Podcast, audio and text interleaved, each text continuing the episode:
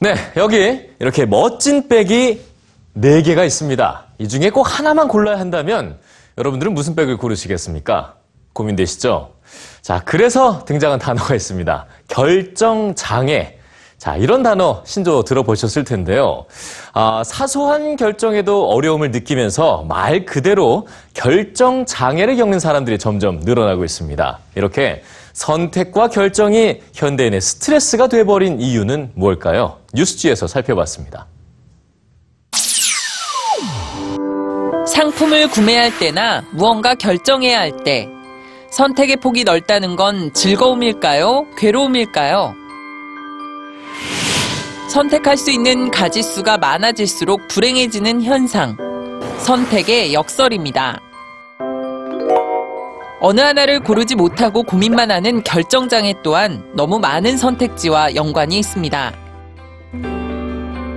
여섯 종류의 잼과 24종류의 잼이 구비된 시식 코너.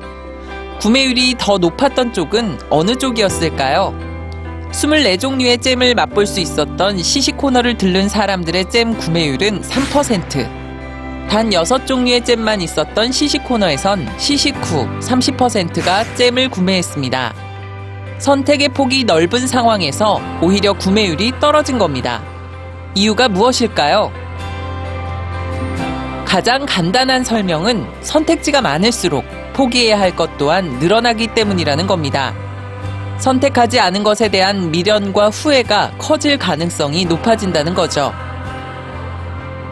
때문에 선택의 폭이 다양한 사회일수록 아무것도 고르지 못한 채 고민만 하는 결정 장애가 늘어난다는 분석입니다. 너무 많은 선택의 기회가 현대인들에게 우울과 무력감을 가져다 준다는 연구 결과도 있습니다. 선택과 결정 과정이 즐거움이 아니라 괴로움이 되고 있는 현실. 내 앞에 놓인 선택지를 스스로 줄여가는 연습이 결정장애에서 벗어나는데 도움이 되지 않을까요?